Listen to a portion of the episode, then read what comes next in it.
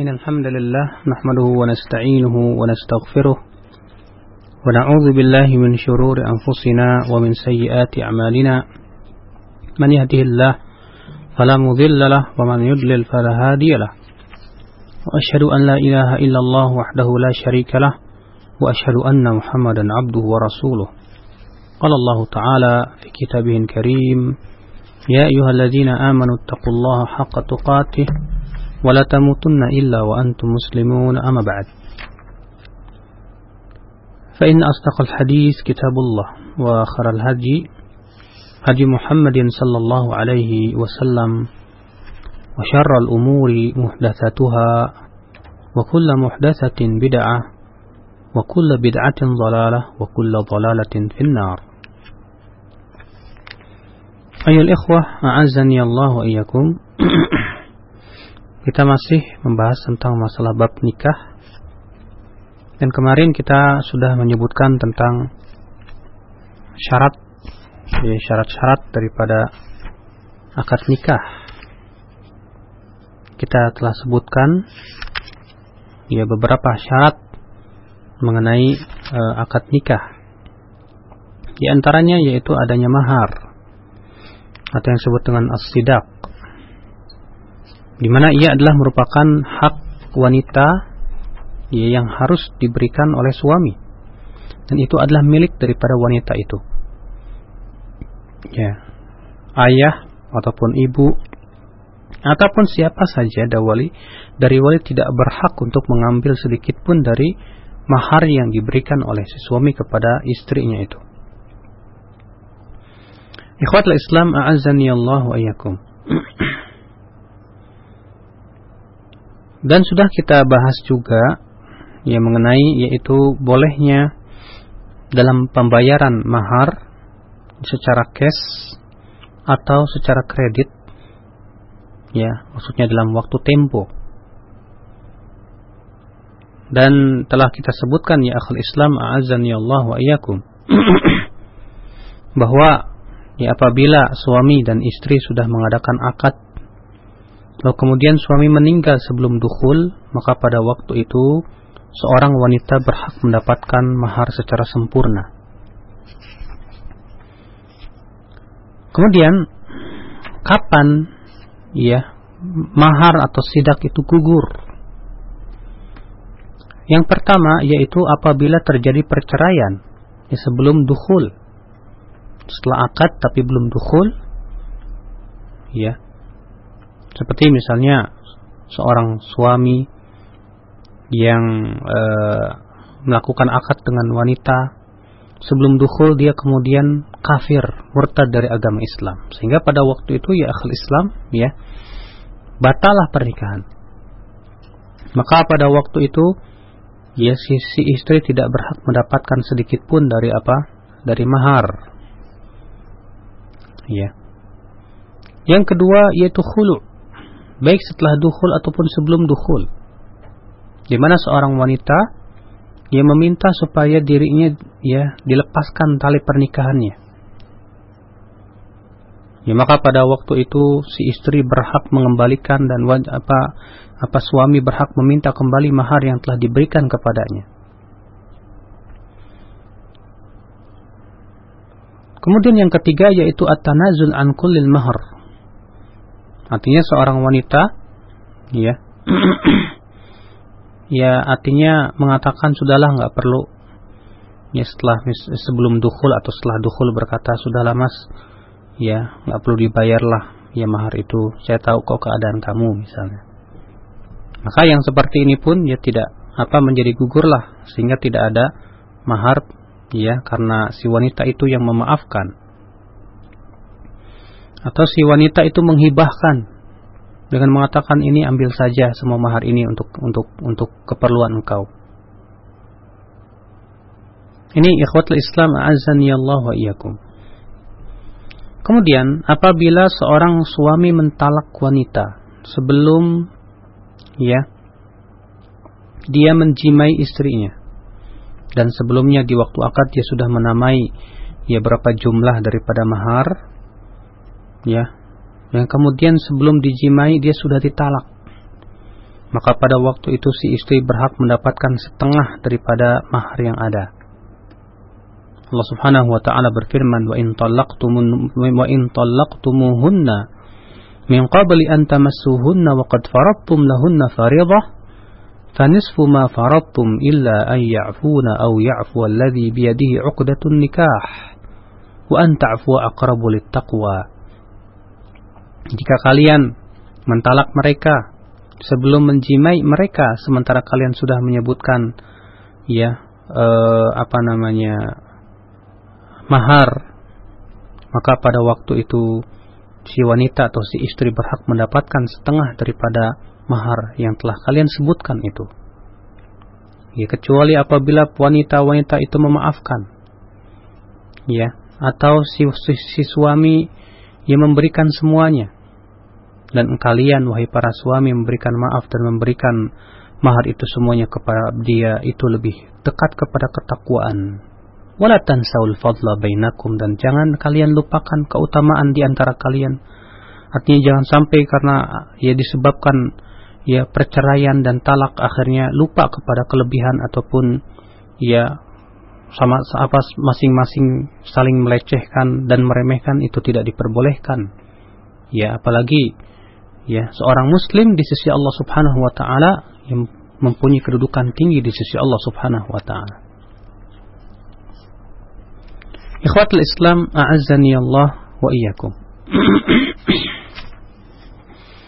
Kemudian syarat yang keempat yaitu i'lanun nikah. Yaitu mengiklan ya me, apa mengiklan itu mengumumkan pernikahan. Bagaimana caranya? Yaitu dengan memukul rebana. Ya. Sebagaimana Rasulullah sallallahu alaihi wasallam bersabda, "Faslun ma bainal harami wal halali wad darb ad-darbu bid-dufufi was-saut." Perbedaan antara nikah yang haram dengan nikah yang halal, yaitu memukul duf dan suara. Ya. Yang diperkenankan ya akhi, memukul duf itu adalah khusus untuk tuf yaitu rebana saja. Ya dan itu pun juga yang menyanyikannya anak-anak kecil bukan wanita dewasa. Tidak seperti di zaman sekarang subhanallah. Ya wanita-wanita dewasa dengan nyanyian-nyanyian bahkan ya joget-joget di atas panggung. Yang ini jelas kemungkaran yang besar. Ikhwatul Islam, a'azzani Allah wa iyyakum. Berkata Ibnu Rajab, "Innama kanat tufufuhum nahwal gharabil." Wa ghina'uhum inshadu asy'aril jahiliyah fi ayyami hurubihim wa ma ashbaha dhalik. فمن قاس ذلك على سماء أشعار الغزل مع الدفوف المصلصلة فقد أخطأ غاية الخطأ وقاس مع ظهور الفرق بين الفرع والأصل ya rebana-rebana yang dipukul itu ya rebana-rebana yang tidak mempunyai cincin-cincin. Ya. Dan nyanyian mereka juga hanya sebatas syair-syair ya peperangan di zaman di masa jahilah dahulu. Maka siapa saja yang mengkiaskan ya hal seperti ini dengan mendengarkan syair-syair yang jorok ya disertai dengan duf-duf yang disertai apa yang mempunyai cincin-cincin di situ maka ini adalah kias yang jelas sekali berbeda. Ya dan tidak dan kias yang berbeda tentunya ya akhi adalah kias yang sakit yang gugur. Ya. Berkata Al-Iz Ibnu Abdus Salam autar karrababa wal qanun fal masyhur min al madhahib al arba'ah anna darba bihi wa sama'ahu haramun. Adapun seruling demikian pula alat-alat yang dikenal dalam alat musik ya seperti gitar. Ya dan yang lainnya. Ya di dalam uh, pernikahan maka yang masyur dari madhab yang empat bahwasanya itu semua diharamkan. Ya.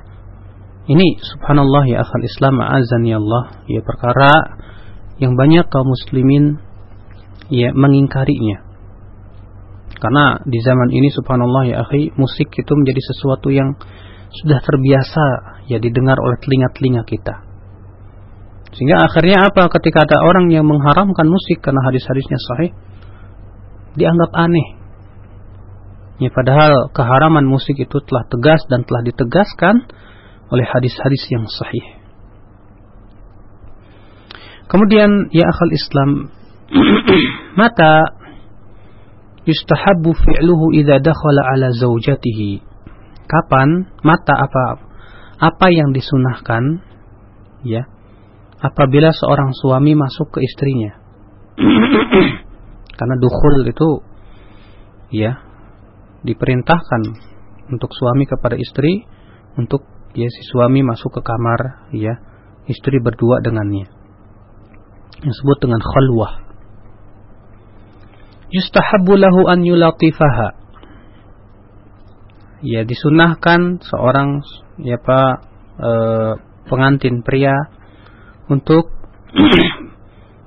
ya mencumbuinya e, ber, me, apa dengan lemah lembut keanjuk dima ilaiha syai'an minasyarab yaitu dengan cara seperti halnya Rasulullah SAW melakukannya membawakan minuman ya disebutkan dalam hadis Asma binti Yazid ia berkata ini qayyantu Aisyah li Rasulillah sallallahu alaihi wasallam. Ya aku mempersiapkan Aisyah dan menghiasnya untuk Rasulullah sallallahu alaihi wasallam. Kemudian aku datang dan aku mem, ya, meminta Rasulullah sallallahu alaihi wasallam untuk datang untuk masuk. Maka Rasulullah pun duduklah di, di, di samping Aisyah Fa'ata bi'usli laban kemudian Rasulullah wasallam ia datang membawa segelas susu. Fasyarib lalu Rasulullah minum dan memberikannya kepada Aisyah. Fakhafadat ra'saha wastahyat. Maka Aisyah pun ya menundukkan kepalanya dan merasa malu. Asma berkata, "Fantahartuha," maka aku marah padanya dan aku berkata, "Ambil dari tangan Rasulullah." Aisyah berkata, "Fa akhadtu fasyaribtu syai'a." Aku pun mengambilnya dan meminumnya sedikit. Kemudian ya akhi disunahkan seorang ya e, pengantin laki-laki untuk memegang ubun-ubun wanita, ya istrinya. Dia membaca bismillah dan mendoakan dengan keberkahan. Ya berdoa seperti apa yang dia lakukan oleh Rasulullah sallallahu disebutkan dalam hadis yang dikeluarkan oleh Al Imam Tirmidzi, Abu Daud, Ibnu Majah. Ya bahwa Rasulullah sallallahu alaihi wasallam bersabda, "Idza tazawwaja ahadukum imra'ah aw ishtara khadima falyakhudh bi nasiyatiha wal yusammillaha azza wa jal wal yad'u bil barakah wal yaqul Allahumma inni as'aluka min khairiha wa khairi ma jubilat 'alaiha jubil jabaltaha 'alaihi wa a'udzu bika min syarriha wa syarri ma jabaltaha 'alaihi Apabila seseorang dari kalian menikahi seorang wanita atau membeli ya budak, hendaklah ia memegang ubun-ubunnya, membaca bismillah dan mendoakan keberkahan. Lalu kemudian ia berkata, "Ya Allah, aku mohon kepada Engkau kebaikan wanita ini dan kebaikan perangai yang engkau berikan kepadanya. Aku juga berlindung kepada engkau ya Allah dari keburukan wanita ini dan keburukan tabiat yang engkau tabiatkan kepadanya. Ya. Wa yustahabbu lahuma an yusalli rak'ataini ma'an. Dan disunnahkan keduanya untuk sholat dua rakaat.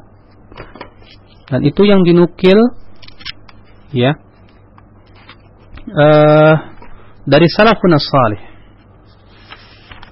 ada dua asar dari Abu Sa'id Maula Abis Usaid ia berkata tazawwajtu wa ana mamluk fada'autu nafaran min ashabin nabi sallallahu alaihi wasallam fihim Abu Dhar wa Hudzaifah qala wa uqimat as-salah قال فذهب أبو ذر ليتقدم فقالوا إليك. قال أو, أو كذلك؟ قالوا نعم. قال فتقدمت بهم وأنا عبد مملوك وعلموني؟ فقالوا إذا دخل عليك أهلك فصل ركعتين ركعتين ثم صل الله khairi ma dukhila alaik alaik wa ta'awwad bihi min syarrihi thumma sya'nuka wa sya'nu ahlik kata Abu Sa'id Maula Abu Usaid aku menikah sementara waktu itu aku masih budak lalu aku mengundang beberapa sahabat Nabi Shallallahu alaihi wasallam di antara mereka Ibnu Mas'ud, Abu Dzar dan Hudzaifah. Subhanallah ya, walaupun dia budak tapi para sahabat tetap dia menghormatinya karena dia seorang muslim. Qala wa uqimatis shalah lalu kemudian dia dikumandangkan salat. Lalu Abu Dzar dia mau mas, mau ke depan sebagai mau jadi imam. Mereka berkata, "Kamu yang jadi imam." Karena waktu itu dia sebagai sahibul bait. Apakah demikian? Mereka berkata, "Ya." Lalu aku pun maju padahal aku ini ya budak atau hamba sahaya. Lalu setelah itu mereka mengajarkan kepadaku dan berkata, Ya kalau engkau masuk kepada istrimu, sholatlah dua rakaat. Kemudian mintalah kepada Allah kebaikan, ya, apa yang ada pada istrimu itu. Dan berlindunglah kepada Allah dari keburukannya. Kemudian setelah itu terserah kamu apa yang kamu lakukan terhadap istrimu. Ini subhanallah ya akal Islam. Ya banyak ke apa namanya para pengantin lupa. Ya karena udah usah asyik berdua akhirnya lupa ya dengan sholat dua rakaat itu. Ikhwatul Islam a'azani Allah wa iyyakum. Kemudian Asar yang kedua yaitu an Syaqiqin qala ja'a rajulun yuqalu lahu Abu Hurais atau Abu Haris. Faqala inni tazawwajtu jariyatan syabah wa inni akhafu an tufrikani. Ya berkata Abu Haris atau Abu Hurais aku menikah dengan seorang wanita yang masih perawan dan aku takut dia marah kepadaku. Faqala Abdullah, artinya aku takut dia benci kepadaku.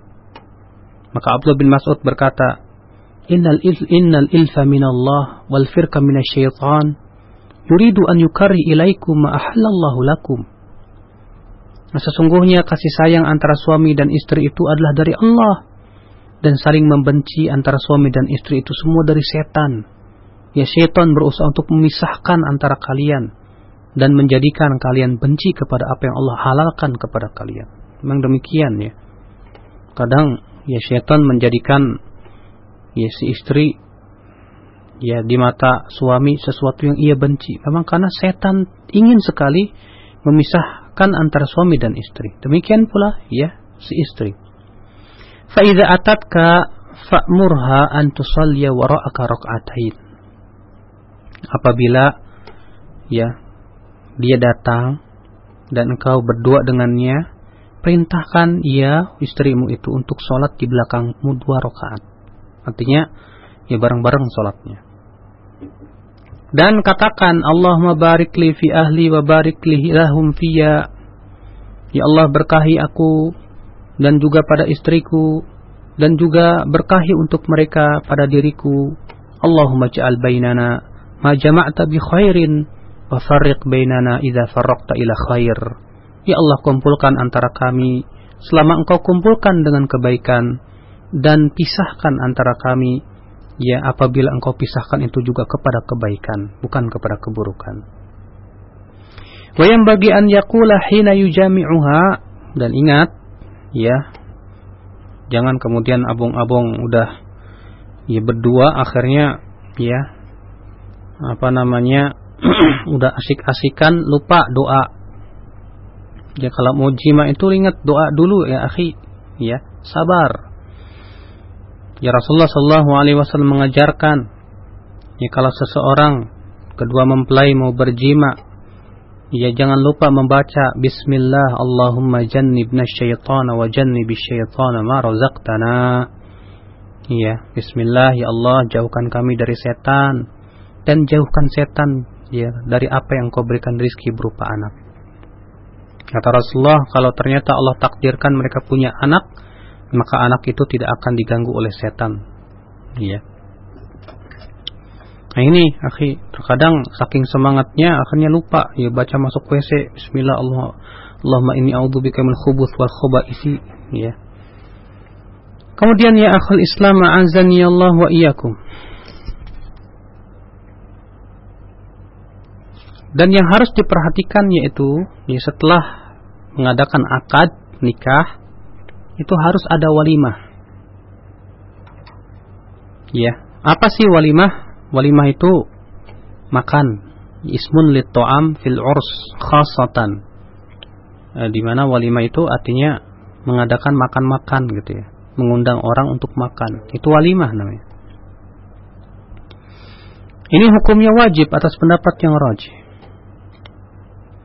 Ya karena disebutkan dalam hadis bahwa Rasulullah Shallallahu Alaihi Wasallam bersabda kepada Abdurrahman bin Auf ya aulim walau bisyah adakan walimah walaupun dengan menyembelih seekor kambing. Adakan walimah walaupun menyembelih seekor kambing. Nah, di sini dikeluarkan oleh Bukhari ya dalam sahihnya. Sebutkan pula dalam hadis Buraidah ibn Husayb ia berkata lamma khataba Aliun Fatimah radhiyallahu anha qala ya ketika Ali bin Abi Talib meminang Fatimah radhiyallahu anha dan menikahinya maka Rasulullah sallallahu alaihi wasallam bersabda innahu la budda lil ursi min walimah ya harus ada walimah buat pengantin kata Rasulullah SAW. Hadis ini disahihkan oleh Syekh Al-Albani rahimahullah. Ya dalam Sahih Jami' Saghir. Ini menunjukkan akhi perintah. Ya perintah itu dalam kaidah usul fikih yufidul wujub. Ya hukumnya wajib. Ya.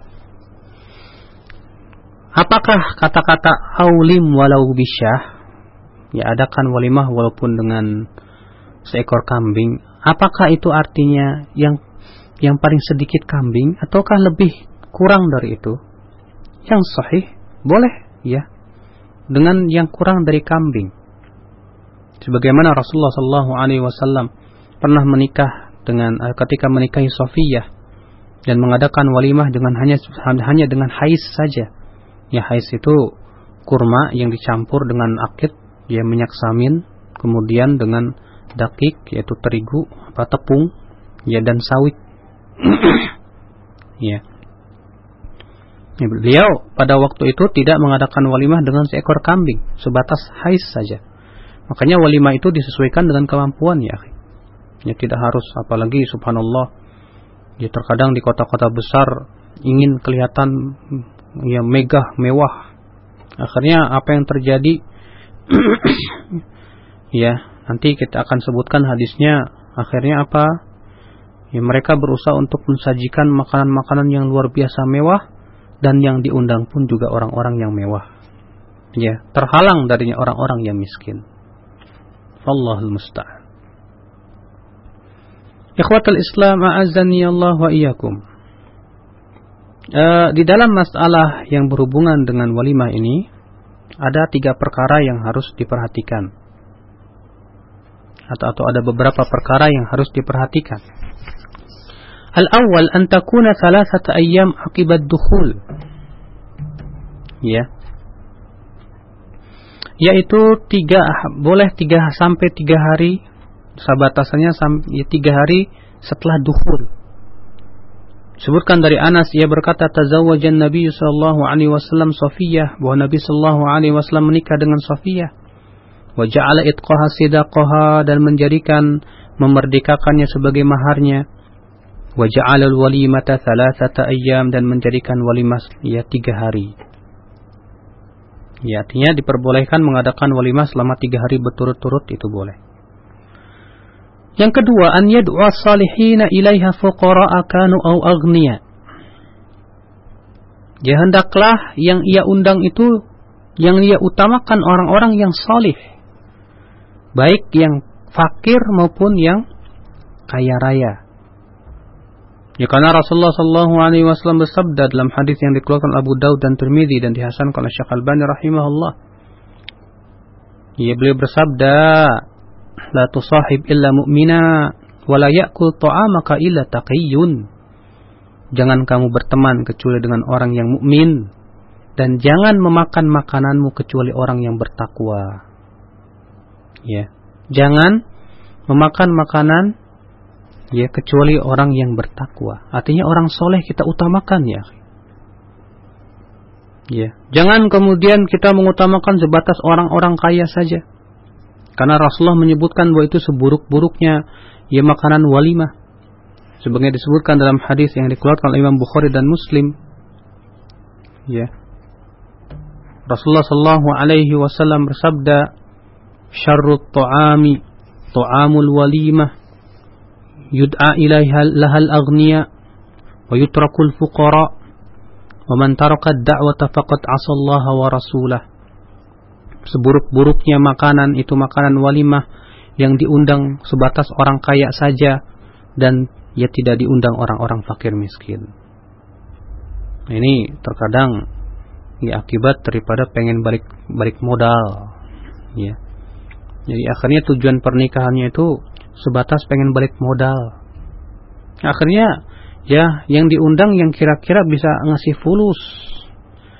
Ya orang miskin yang kere nggak diundang. Karena dia berkata wah ini sih cuma ngabisin makanan doang katanya nggak ngasih duit apa-apa. Subhanallah. Ya bahkan Rasulullah SAW mengatakan bahwa itu adalah seburuk-buruknya ya to'am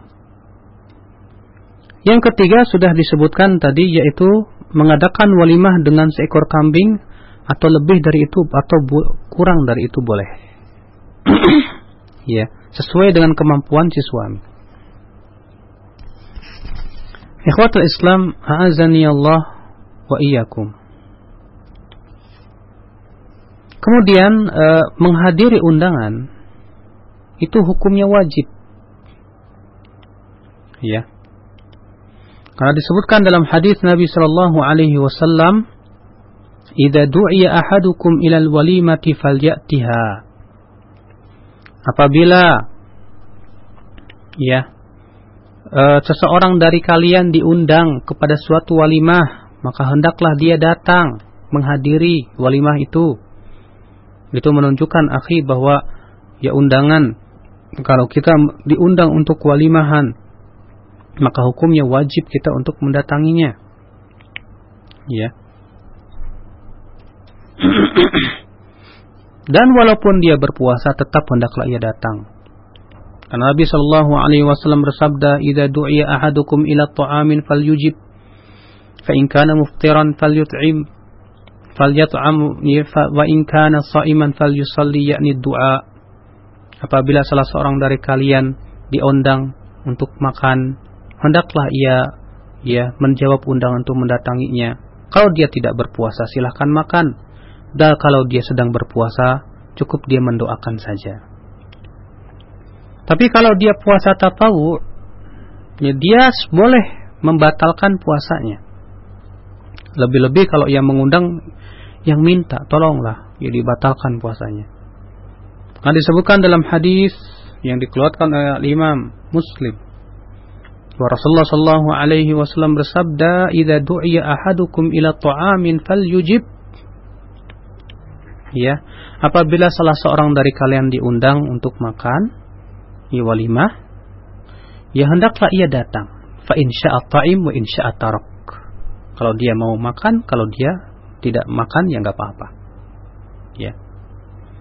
Namun ya yang diundang hendaklah dia memperhatikan dua perkara. Yang pertama, mendoakan. Ya mendoakan orang yang mengundangnya. Ya dengan doa-doa yang ada dalam hadis Nabi sallallahu alaihi wasallam. Di antaranya Allah maghfir lahum warhamhum wa barik lahum fima razaqtahum. Ya Allah ampuni dosa mereka, ya Allah sayangi mereka dan berkahi untuk mereka dalam rezeki mereka. Atau Allahumma at'iman at'amani wasqiman saqani. Ya Allah berikan makan orang yang memberikan makan kepadaku. Dan berikan minum kepada orang yang memberikan minum kepadaku. Atau kita ucapkan akala ta'amakumul abrar. Wa sallat alaikumul malaikah. Wa aftar indakumus sa'imun. Ya. Telah memakan makanan kalian orang-orang yang takwa. Dan telah bersalawat atas kalian malaikat dan telah berbuka di sisi kalian orang-orang yang berpuasa. Dan juga jangan lupa untuk mendoakan ya kedua mempelai ya, menyebutkan selamat pernikahannya ya dengan dan mendoakannya dengan doa Rasulullah barakallahu lakum wa baraka alaikum wa jama'a bainakum fi khair. Ya. Namun ya akhi, apabila walimah itu terkandung padanya maksiat berupa kemungkaran, ya, kemungkaran-kemungkaran yang ada pada walimah itu. Maka pada waktu itu ya tidak mengapa kita tidak mendatangi walimah. Bahkan sebagian ulama ya banyak ulama mengatakan tidak boleh mendatanginya. Nah, disebutkan dalam hadis ya dari Ali ia berkata Sonatu ta'aman aku membuat makanan fada'autu Rasulullah sallallahu alaihi wasallam maka aku pun mengundang Rasulullah sallallahu alaihi wasallam faja'a maka Rasulullah sallallahu alaihi wasallam pun datang. Fara'a fil baiti tasawira ternyata Rasulullah melihat di dalam rumah itu ada gambar-gambar bernyawa. Faraja'a maka Rasulullah pun kembali pulang. Fakultu ya Rasulullah Ma arja'aka bi anti bi abi anta wa ummi. Wahai Rasulullah, aku berkata kepadanya, wahai Rasulullah, apa yang membuat engkau kembali pulang kembali, ya, demi bapak dan ibuku sebagai tebusannya. Maka Rasulullah Shallallahu Alaihi Wasallam bersabda, Inna fil baiti sitran fihi tasawir. Sesungguhnya di rumahmu itu ada ya penutup yang di situ ada gambar-gambar bernyawa. Wa innal malaikata la tadkhulu baitan fihi tasawir dan sesungguhnya malaikat tidak akan masuk ke rumah yang ada padanya gambar-gambar yang bernyawa. Di sini sahih diriwayatkan Ibnu Majah dan Abu Ya'la dalam musnadnya. Demikian pula ya akhi dari Abi Mas'ud Uqbah bin Amr bahwa ada seorang laki-laki membuatkan makanan untuknya dan mengundangnya. Dia kemudian berkata afil baiti surah Apakah di rumah itu ada gambar bernyawa? Qala na'am. Fa'aba an yadkhula hatta kasara surah. Dan ia tidak mau masuk ke rumah sampai dipecahkan dulu, disobek dulu tuh gambarnya, kemudian baru dia mau masuk. Ya subhanallah ya akhi gimana ya di zaman sekarang ini. Ya kita terkadang melihat di rumah ya foto keluarga digantung di situ. Padahal Rasulullah SAW sampai-sampai nggak mau masuk ya ke rumah yang di situ ada apa namanya gambar dan yang lainnya ya demikian pula ikhwatul Islam apalagi walimah-walimah di zaman sekarang ya banyak sekali kemungkaran-kemungkaran musik orkes dangdutan ya demikian pula subhanallah ya tabaruj dari para wanita berkata Imam Bukhari Wada'a Ibnu Umar Aba Ayyub fara'a fil baiti sitran 'alal jidar فقال ابن عمر غلبنا عليه, عليه غلبنا عليه النساء فقال من كنت أخشى عليه فلم أكن أخشى عليك فوالله لا أطعم لا أطعم لكم طعاما فرجع Wa Ibnu Umar pernah mengundang Abu Ayyub. Ternyata Abu Ayyub melihat di rumah itu ada ya e, apa namanya e, penutup dari yang menutupi tembok ya yang di situ ada gambar-gambar. Berkata Ibnu Umar, ya kita dikalahkan oleh wanita dalam masalah ini. Artinya itu pak urusan wanita yang yang masang-masang itu. Maka berkata, ya uh, Abu Ayyub, man kuntu akhsha alaihi falan akun akhsha alaik. Ya aku tidak takut kepada engkau, aku takut kepada Allah. Demi Allah, la at'am lakum, aku tak mau makan di tempat kamu. Ya dia pun pergi. Subhanallah. Mungkin kalau kita laksanakan hal ini seperti ini di zaman ini subhanallah sulit sekali ya ya hampir setiap undangan-undangan yang ada selalu di situ terdapat kemungkaran. Ya. Allah musta'an mudah-mudahan tentunya Allah memberikan hidayah dan petunjuk kepada kaum muslimin. Ya tentunya kita juga berusaha untuk mempertimbangkan antara antara maslahat dan mudarat. Ya kalau ternyata misalnya undangan itu memang dari kakak atau adik atau saudara yang sifatnya itu ya kerabat kita yang dikhawatirkan mungkin akan terputus silaturahmi kita. Ya kalau kita tidak datang ya cobalah kita tetap datang tapi berusaha untuk mencari di waktu-waktu yang di situ minim maksiatnya. Ya karena kaidah mengatakan ya apabila kita dipilih pada dua perkara dua-duanya mudarat maka kita ambil yang mudaratnya paling ringan. Ya kalau nggak datang takutnya malah putus silaturahmi kalau datang ya di situ juga ada maksiat gimana nih? Coba kita cari ya. Atau kita nasihati dulu. Ya jangan kalau walima itu jangan adain yang namanya orkes-orkesan lah, dangdutan lah, itu semuanya tidak sesuai dengan syariat Islam. Ya. Allahu. Saya kira cukup apa yang saya sampaikan pada kesempatan pagi hari ini dan insyaallah kita lanjutkan di, di waktu yang akan datang. Nah. Nah demikian khotal Islam Saudaraku seiman para pendengar di mana pun Anda berada Kajian untuk kesempatan pagi hari ini Dari pembahasan kitab Al-Wajiz Fikih Sunnah wal Kitab Aziz Kitab Nikah Untuk kesempatan pagi hari ini Yang disampaikan oleh Al-Ustaz Abu Yahya Badrul Salam Hafirullah Untuk selanjutnya khotal Islam kami berikan kesempatan untuk Anda yang akan bertanya. Anda bisa hubungi kami di 0218236543 atau melalui pesan singkat 081 9896543. Untuk yang pertama kami angkat dari penelpon terlebih dahulu di 8236543. Assalamualaikum.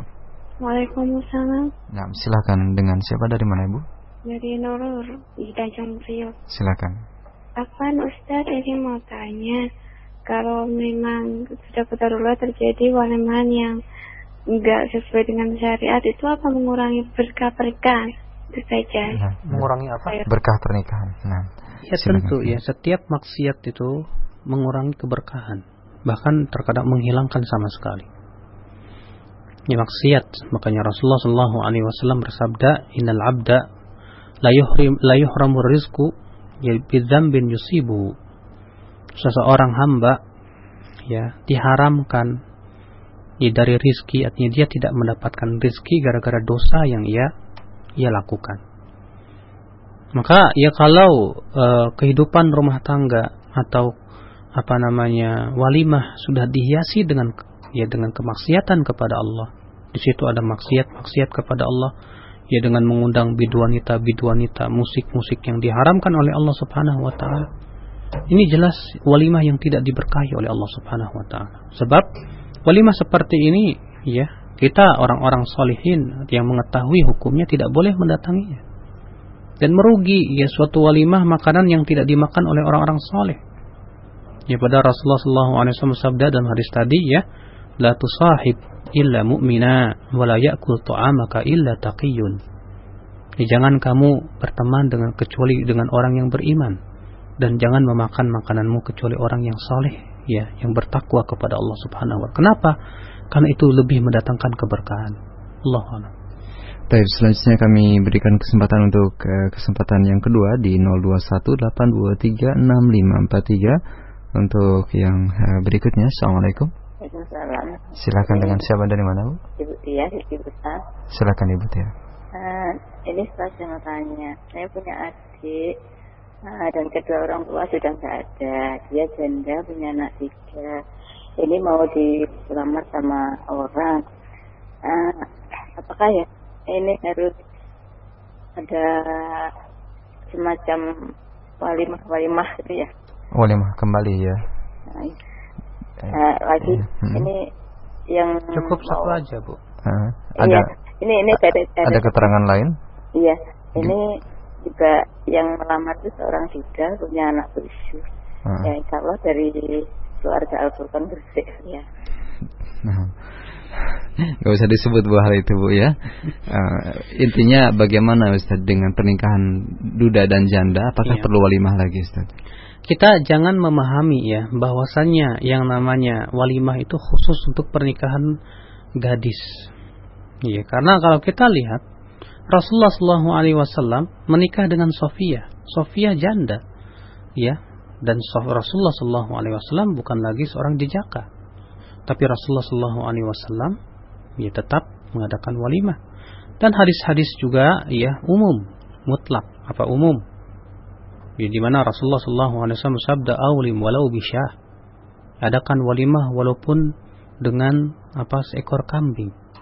Ini ya tidak boleh kita mengkhususkan itu khusus jejaka ya tanpa janda atau duda karena setiap uh, namanya pernikahan harus diadakan di sana walimah Allah Nah, selanjutnya kami angkat pertanyaan dari penelpon ketiga. Ada uh, pendengar di Pondok Kelapa. Silakan, Pak. Assalamualaikum warahmatullahi wabarakatuh, Ustaz. Waalaikumsalam uh, Saya menanyakan mengenai mahar, Pak Ustaz. Apakah itu disunahkan uh, dijaharkan waktu kita menikahkan atau dinikahkan gitu loh. Saya, saya nikahkan kamu dengan mahar ini itu gitu. Mohon penjelasan Pak Ustaz. Terima kasih. Assalamualaikum warahmatullahi wabarakatuh. Waalaikumsalam warahmatullahi wabarakatuh. Yang lebih baik begitu. Ya diucapkan ya dengan menyebutkan uh, di waktu akad itu berapa mahar yang dia berikan. Apakah dibayar secara cash ataukah nanti dibayarnya setelah dua tahun misalnya kalau atau sudah saya setelah saya mampu ya setelah dengan waktu yang sudah jelas tentunya ya supaya ya tidak terjadi nantinya hal-hal yang tidak diinginkan. Ya, seperti halnya akan muncul pertikaian atau apa. Ya, sehingga akhirnya karena tidak menyebutkan mahar di waktu akad akhirnya tidak jelas mahar berapa. Ya karena disebut tidak disebutkan akhirnya si suami sembarangan aja ngasih ngasih mahar. Oh saya kan nggak nyebutin. Ya udah saya kasih teh botol aja. Masya Allah. Iya. Nah, selanjutnya Khotar Islam kami berikan kesempatan yang uh, berikutnya dari pertanyaan-pertanyaan yang datang melalui pesan singkat. Uh, Ustadz Barakallahu Fik uh, yang jadi pertanyaan untuk uh, yang pertama ini.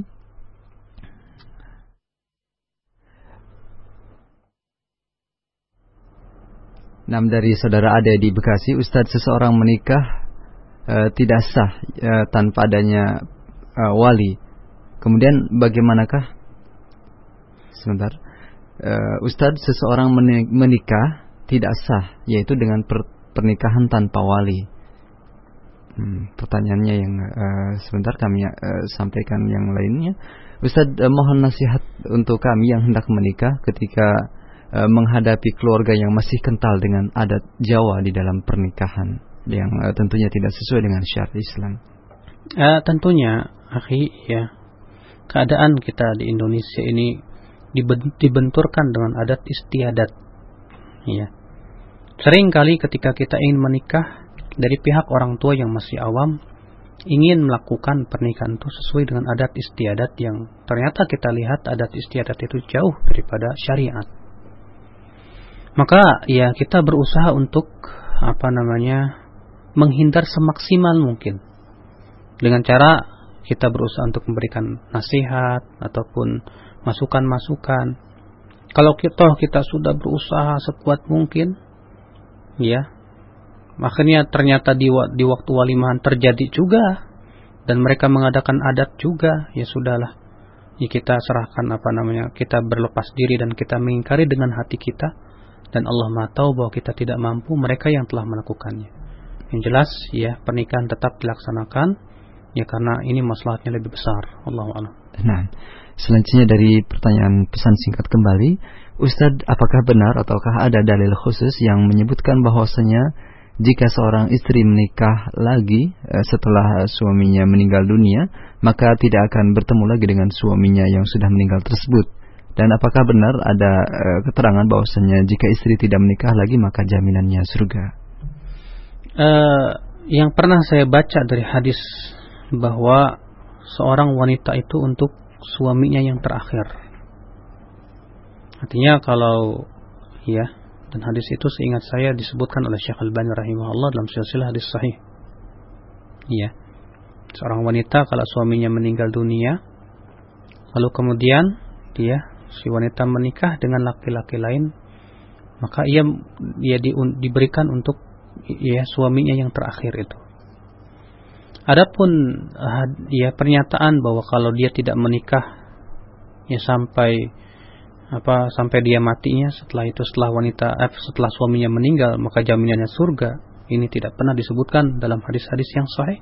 Bahkan bertentangan dengan amalan para sahabiat.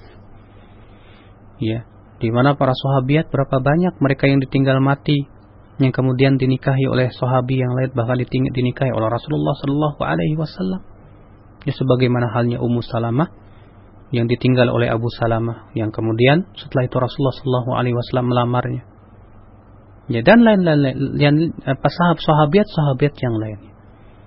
Maka e, tentunya ya seorang wanita ya mungkin dia akan berpikir wah nanti kalau saya nikah lagi saya nggak ketemu sama suami saya yang pertama oh saya kasihan sama dia ya jangan begitu juga barangkali Allah berikan kepada dia suami yang lebih baik yang lebih takwa dan lebih tinggi derajatnya di surga ya kita tidak tahu Allah Allah Nah, selanjutnya dari pesan singkat kembali, Ustadz, apakah diperbolehkan menikah dengan anaknya saudara sepersusuan? Uh, artinya bapaknya atau gimana ini? Kalau kita punya saudara, saudara sepersusuan mempunyai anak, mempunyai nah, anak, kemudian uh, kita menikah dengan anak ter uh, tersebut. Uh, Rasulullah Shallallahu Alaihi Wasallam bersabda, ya yahrumu minar radha'ah ma yahrumu minan nasab. Haram ya dari radha'ah apa yang haram dari nasab. Ya. E, disebutkan dalam hadis bahwasanya Rasulullah Shallallahu Alaihi Wasallam pernah ada isu, ya. Aisyah berkata kepada Rasulullah, "Wahai Rasulullah, inna natahaddath." Kami uh, subhanallah bukan bukan hadis itu, saya lupa.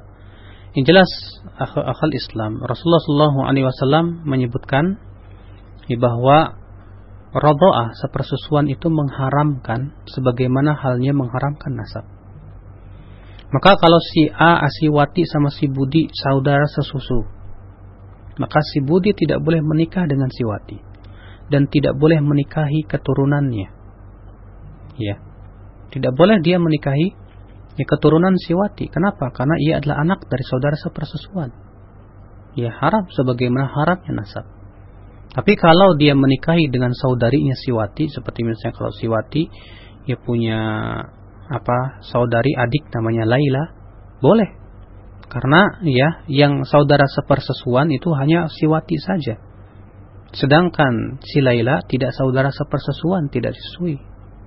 Ya, tidak tidak satu susu dengan si budi maka pada waktu itu diperbolehkan wallahu a'lam Nah, selanjutnya kami angkat pertanyaan dari pesan singkat kembali dari pendengar di Jakarta.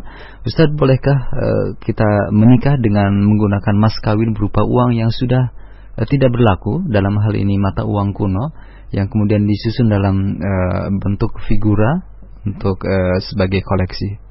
Menjadi harga tidak.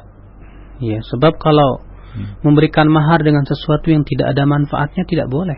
Biasanya nilainya lebih besar, Ustaz. bahkan ya. mahal. Kalau memang ternyata itu bernilai hmm. dan bisa dijual kelak nanti, itu tidak apa-apa.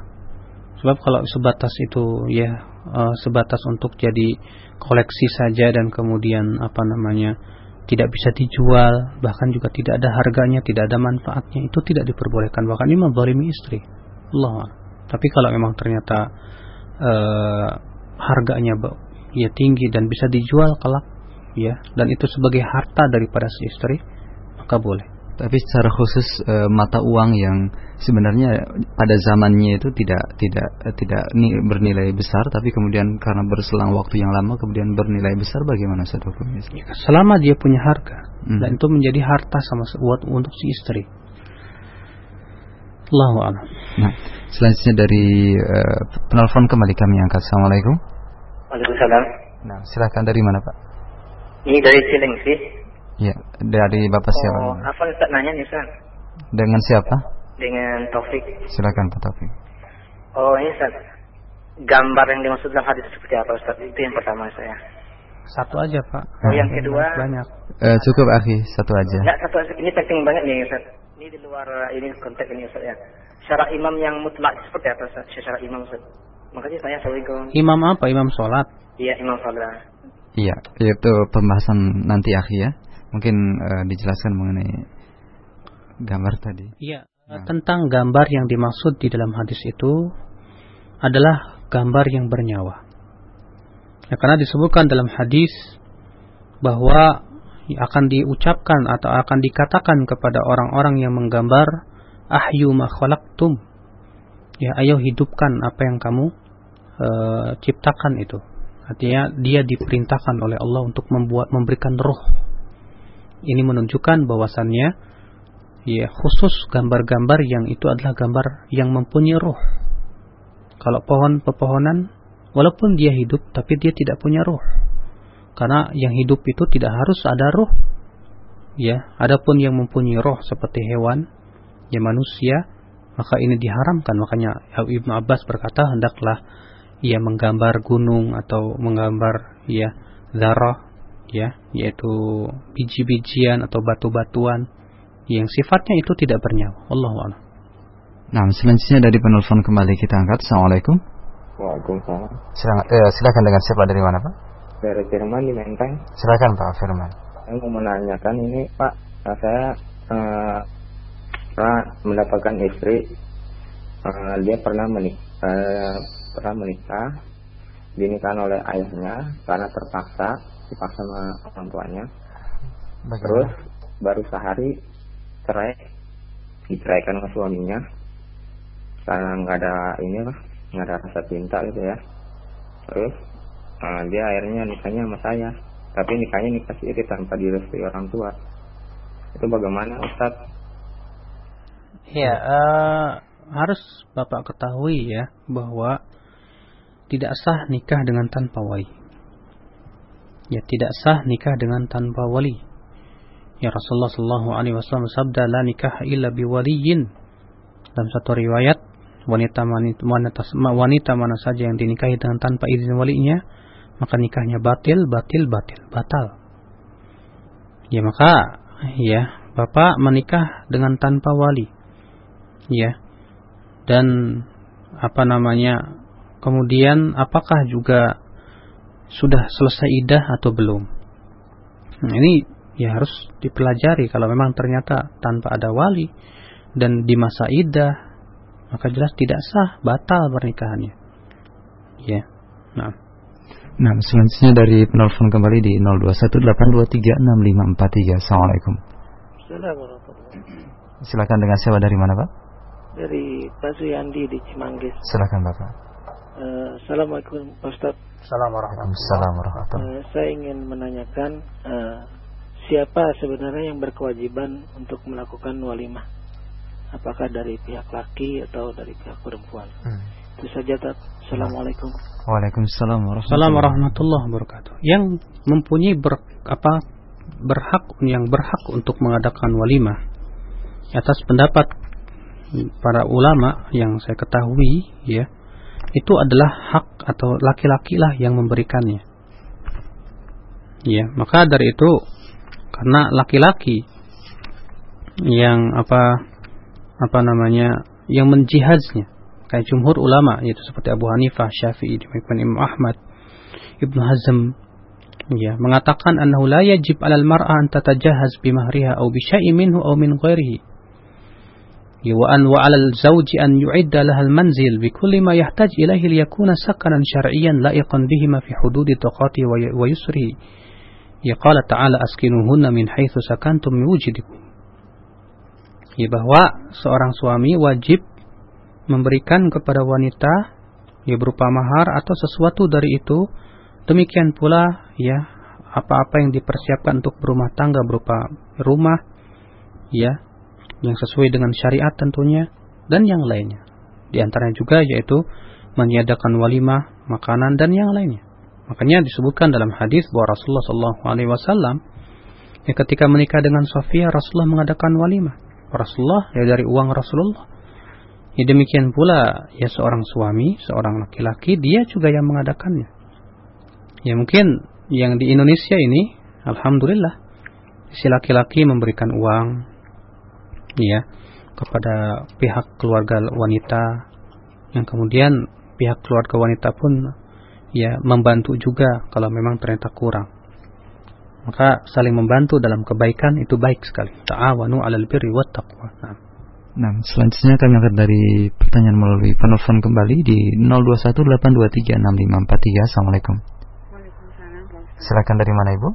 Saya dari Jakarta Selatan Silakan. Silakan Ya, uh, begini Pak Ustaz, kalau misalnya seorang laki-laki uh, menikah kembali uh, secara siri tanpa persetujuan istri pertama tapi ternyata mereka bisa mengeluarkan buku nikah gitu.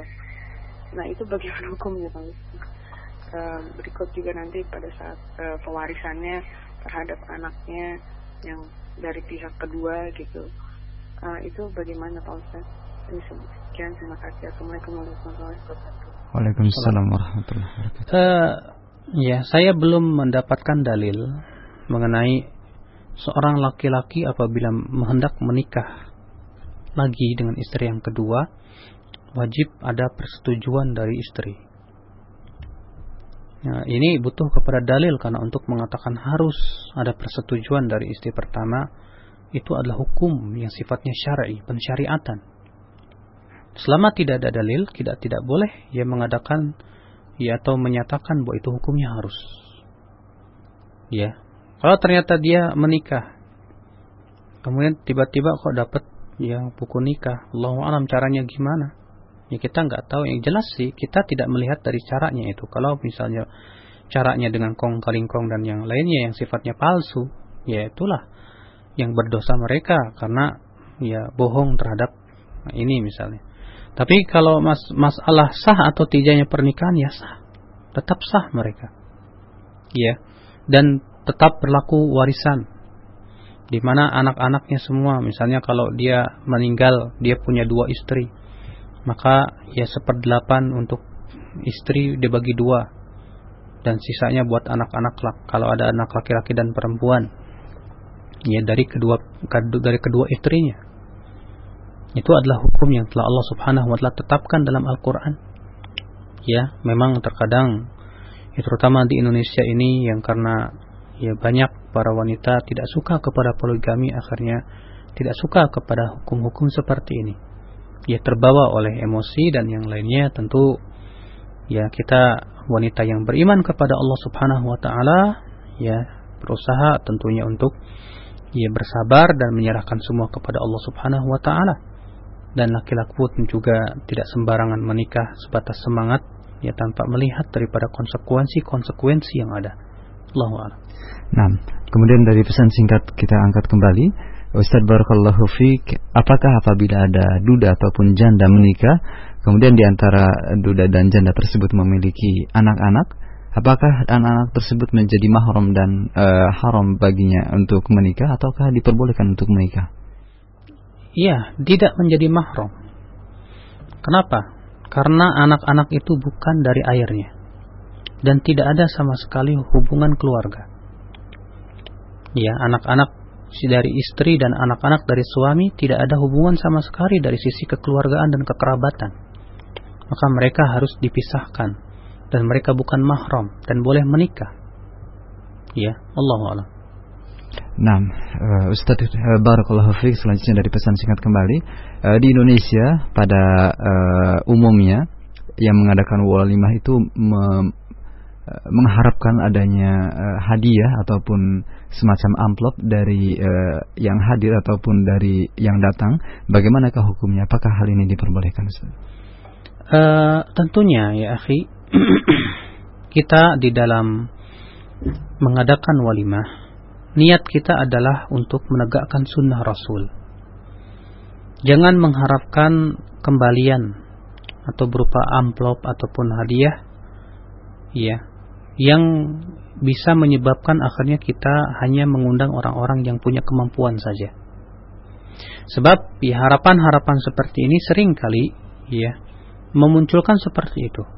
Akhirnya orang fakir miskin tidak diundang.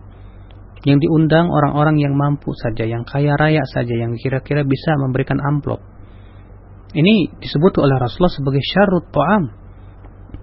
Ya, seburuk-buruknya makanan itu makanan ya walimah yang diundang padanya orang kaya dan tidak diundang padanya orang miskin.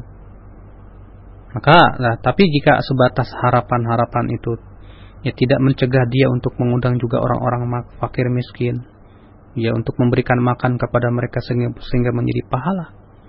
Ya semoga harapan ini ya tidak menghapus amal solehnya. Ya cuman dikhawatirkan takutnya malah menghapus amalan soleh. Kenapa? Maksudnya amal soleh di sini itu amal soleh daripada walimah itu. Karena mengadakan walimah itu artinya mengikuti sunnah Rasul dan ini ibadah. Dan ibadah apabila disertai dengan harapan-harapan menginginkan kehidupan dunia, ya, maka ini menyebabkan ibadah amal ibadah tersebut tidak diterima oleh Allah Subhanahu wa taala. Allah berfirman, "Man kana yuridul hayatad dunya wa zinataha nuwaffi ilaihim a'malahum fiha wa hum fiha la yubkhasun." Ulaika alladziina laysa lahum fil akhirati illa an-nar ya ulaika laisa lahum fil akhirati illa an-nar wa habita ma sana'u fiha wa batilu ma kanu ya'malun. Barang siapa yang menginginkan kehidupan dunia dari amal solehnya itu? Dan perhiasannya kami akan berikan apa yang dia inginkan tanpa dikurangi. Mereka tidak mendapatkan apa-apa di hari akhirat kecuali api neraka. Artinya batal semua perbuatannya itu. Ya maksudnya batal amalan solehnya itu. Tidak dinilai pahala di sisi Allah subhanahu wa ta'ala. Tentu ini merugi sekali. Ya. Makanya niat kita yang paling terpenting adalah yaitu agar kita mendapatkan pahala. Nah.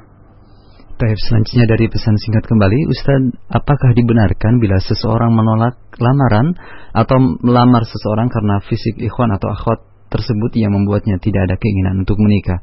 Mohon nasihatnya untuk ikhwan ataupun akhwat yang belum menikah karena hal ini. Uh, dibenarkan. Dan itu hak si laki-laki atau wanita. Kalau si wanita itu melihat laki-laki dan kurang serak di hatinya karena fisiknya, ada cacat, ada cacat atau yang lainnya, maka itu diserahkan kepada wanita. Jika wanita tidak mau menolak, yaitu terserah.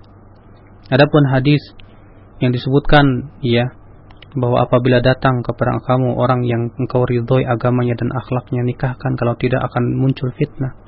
Itu khusus kalau ternyata si wanita itu ya atau si laki-laki itu tidak ada kekurangannya ya tidak ada alasan si wanita untuk menolaknya. Ya padahal agamanya sudah baik akhlaknya sudah baik. Ya dari sisi fisik juga ya ya cukuplah tidak ada kekurangan. Tapi ditolak juga ya dengan tanpa alasan.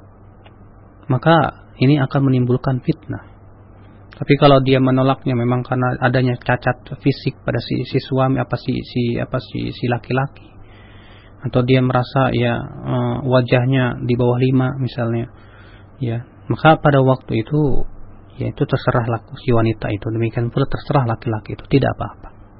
Maka hendaklah para pemuda terutama di zaman ini ya, jangan ya mereka menunda-nunda pernikahan selam, semen, apa, sementara mereka mampu. Ya di zaman ini akhi penuh dengan fitnah. Fitnah yang paling besar yang Allah berikan kepada laki-laki adalah wanita. Rasulullah sallallahu alaihi wasallam sabda, "Ma taraktu ba'di fitnatan hi adharu 'ala nisa minan ala, ala rijali minan nisa." Tidak tidaklah aku tinggalkan fitnah yang paling berat ya untuk laki-laki dari wanita. Makanya Umar bin Abdul Aziz, Umar bin Khattab berkata, tidak ada yang meninggalkan nikah kecuali dua orang. Ima yang pertama orang yang fasik dan fajir, atau yang kedua dia adalah orang impoten silahkan pilih antara keduanya mana yang kamu inginkan. Nah.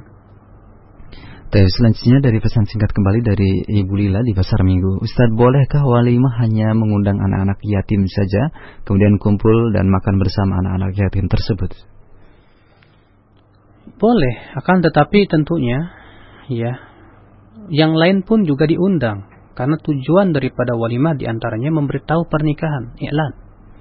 Bahwasanya di sini ada ya bahwasanya si fulan dan si fulana sudah menikah. Sehingga tersebar ya pernikahannya tersebut.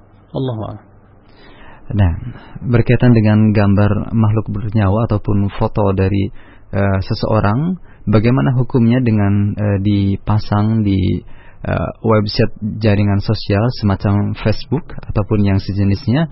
Apakah hal ini termasuk ke dalam larangan untuk uh, tidak boleh uh, memasang uh, gambar ataupun uh, foto dari uh, kita ataupun makhluk bernyawa yang lainnya Uh, seperti masalah Facebook ya akhi. Kalau engkau bikin foto di situ, apalah manfaatnya?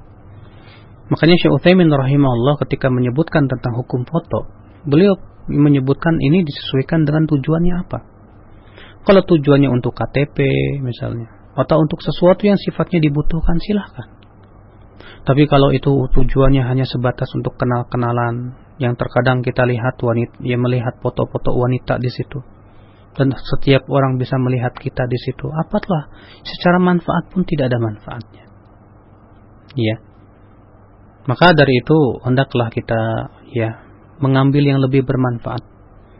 Karena Rasulullah Shallallahu Alaihi Wasallam bersabda min husni islamin mar'i tarkuhu ma ya'ni di antara tanda kebaikan Islam seorang hamba meninggalkan sesuatu yang tidak bermanfaat, tidak berguna untuknya. Allahu a'lam. Nah, masih berkaitan dengan gambar-gambar Ustaz. Apabila gambarnya berupa eh, kartun-kartun uh, uh, yang uh, dibentuk sedemikian rupa dari uh, binatang aslinya, bagaimanakah hukumnya dan apabila di uh, dicantumkan atau di uh, ada di uh, selimut ataupun spray, apakah hal ini uh, diperbolehkan Ustaz? Uh, tentang masalah gambar-gambar yang dihinakan, di jumhur ulama mengatakan boleh. Berdasarkan hadis Aisyah radhiyallahu anha ketika Rasulullah masuk ke kamar dilihatnya uh, ada kain yang penutup dinding atau apa lemari Aisyah yang di situ agak ada gambar bernyawa. Maka kemudian Rasulullah marah ya dan mengatakan bahwasanya malaikat tidak masuk ke rumah yang ada padanya gambar tersebut. Ya. Dan maka Aisyah pun menyobek-nyobek apa ya menyobek apa namanya kain itu dan menjadikannya bantal.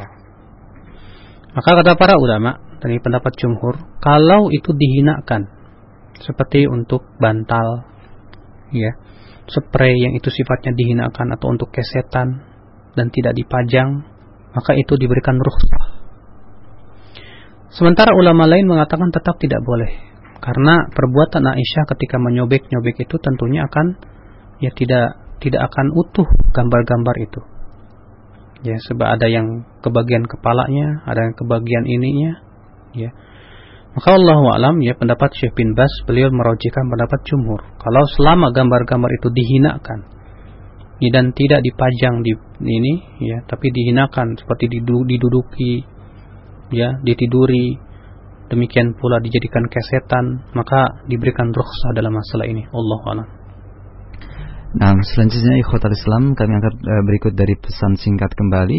Uh, Ustadz, uh, teman saya akan menikah dan calon uh, istrinya itu meminta mahar dari hafalan surat Ar-Rahman. Apakah hal ini diperbolehkan Ustadz? Disebutkan dalam hadis bahwa ada seorang wanita datang kepada Rasulullah dan menghibahkan dirinya kepada Rasulullah. Namun Rasulullah Shallallahu Alaihi Wasallam nggak serap, ya. Makanya wanita pun diam. Ya berdirilah seorang laki-laki dan berkata kalau begitu hai Rasulullah nikahkan saja dia dengan aku. Kata Rasulullah, apakah engkau mempunyai sesuatu dari harta untuk jadi mahar? Dia berkata tidak ada. Kata Rasulullah, coba cari walaupun ya apa namanya gelang dari besi. Dicari nggak ada juga. Akhirnya Rasulullah bersabda, apakah kamu punya hafalan Quran? Iya. Artinya setelah tidak ada harta yang bisa dijadikan mahar baru seperti itu. Tapi kalau memang ternyata si wanita minta, makanya sudah kita sebutkan, akhi, ya apa saja yang berhak ya atau bisa dijadikan mahar. Di antaranya ya diperbolehkan artinya sesuatu yang sifatnya untuk bisa diijarohkan, dire apa disewakan atau di ya, ya di, dijadikan sesuatu yang sifatnya itu seperti ta'lim. Ya mengajarkan sesuatu. Ya maka Rasulullah SAW bersabda kepada laki-laki itu kamu hafal berapa ya apa surat? Dia berkata aku hafal surat ini ini ini ini ini. Maka Rasulullah SAW bersabda ya angkah tuka ya bi angkah tukaha bima ma'aka minal Quran aku nikahkan kamu dengan dia dengan apa yang kamu ya pelajari dari Al-Quran untuk mengajarkan kepada dia. Ya. Ini disahkan oleh Rasulullah Shallallahu Alaihi Wasallam. Nah, selanjutnya kita angkat dari penelpon kembali dan ada 10 menit terakhir pertemuan kita dari Umu Aisyah di Bekasi. Assalamualaikum. Waalaikumsalam. Silakan. Uh, Afan Ustaz, uh, mau tanya uh, masalah soal gambar tadi uh, apabila uh, dibuat di spray itu uh, gambar wayang itu sebetulnya bernyawa atau enggak ya boleh atau enggak gitu Iya. Nah, sudah saya sebutkan Ibu ya bahwa segala macam gambar yang dihinakan dan tidak dimuliakan Pendapat jumhur mengatakan rukhsah diperbolehkan. Berdalil dengan perbuatan Aisyah radhiyallahu anha. Akan tetapi kalau kita menghindarinya itu lebih baik lagi. Ya gambar-gambar seperti itu ilatnya karena itu bisa menolak malaikat rahmat untuk masuk ke dalam rumah. Hmm. Iya. Dan Aisyah radhiyallahu anha menjadikannya bantal-bantal, tentunya gambar itu sudah tersobek-sobek, artinya pasti ya ketika Aisyah mensobek-sobeknya gambar itu akan terpotong. Ya tidak utuh lagi. Maka ya seperti halnya wayang-wayang yang itu sifatnya pasti ya menyerupai gambar bernyawa. Ya hakikatnya orang tetap itu tidak diperbolehkan. Ya, namun sudah saya sebutkan tadi, ya jumhur ulama memberikan rukhsah, akan tetapi ya yang yang yang yang yang lebih baik lagi ditinggalkan. Nah. Baik, selanjutnya dari penelpon kembali di 0218236543 untuk Anda yang akan bertanya. Assalamualaikum. Waalaikumsalam. Silakan dengan siapa, Pak? Uh, dari mana, Assalamualaikum, Ustaz. Waalaikumsalam warahmatullahi Dengan siapa dari mana, Pak? Ini dari Jakarta Barat. Dengan siapa Pak? Dengan Abu Iskandar. Silakan Pak.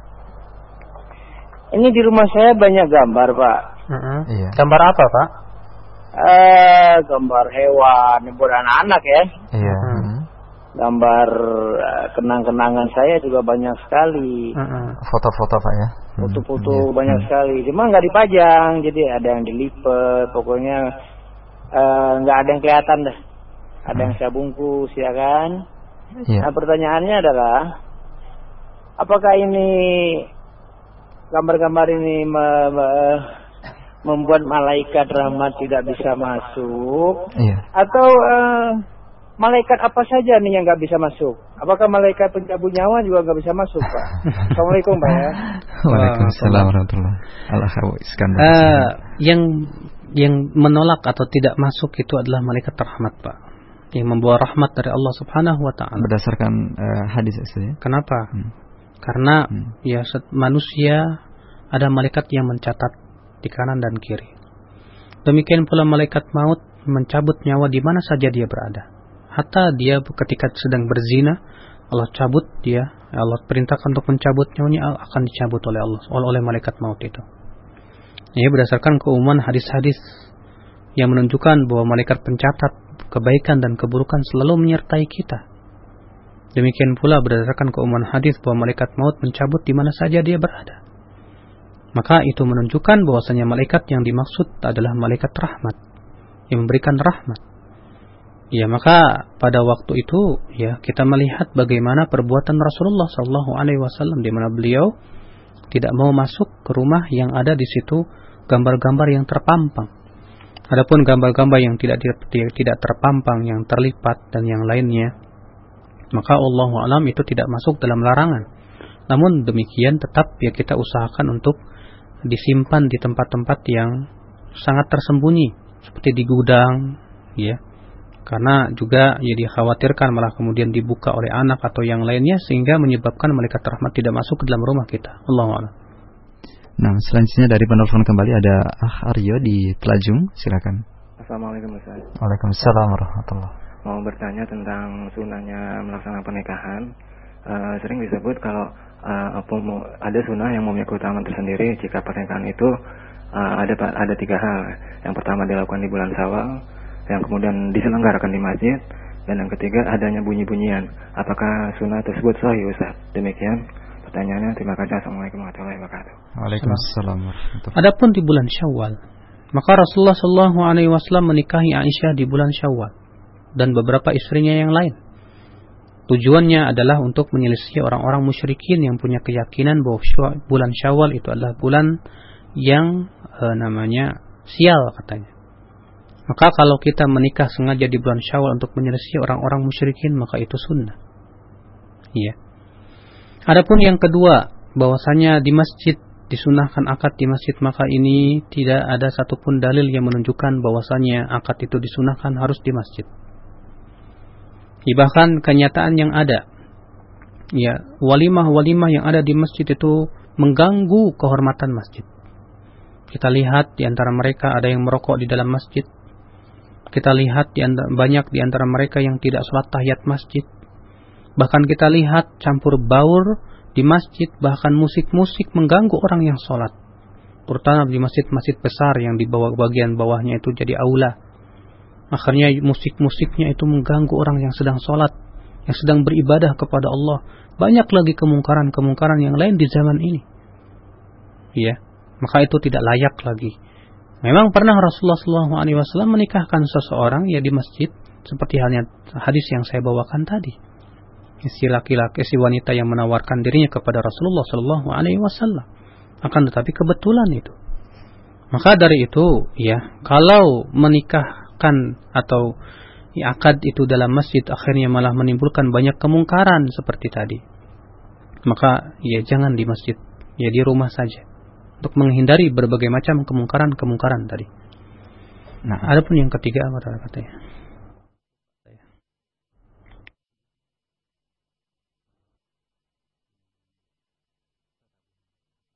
Tapi selanjutnya kami angkat pertanyaan yang datang dari penelpon kembali. Assalamualaikum. Waalaikumsalam warahmatullahi Silakan dari mana Pak? Dari Dedi Klender. Silakan Pak Dedi.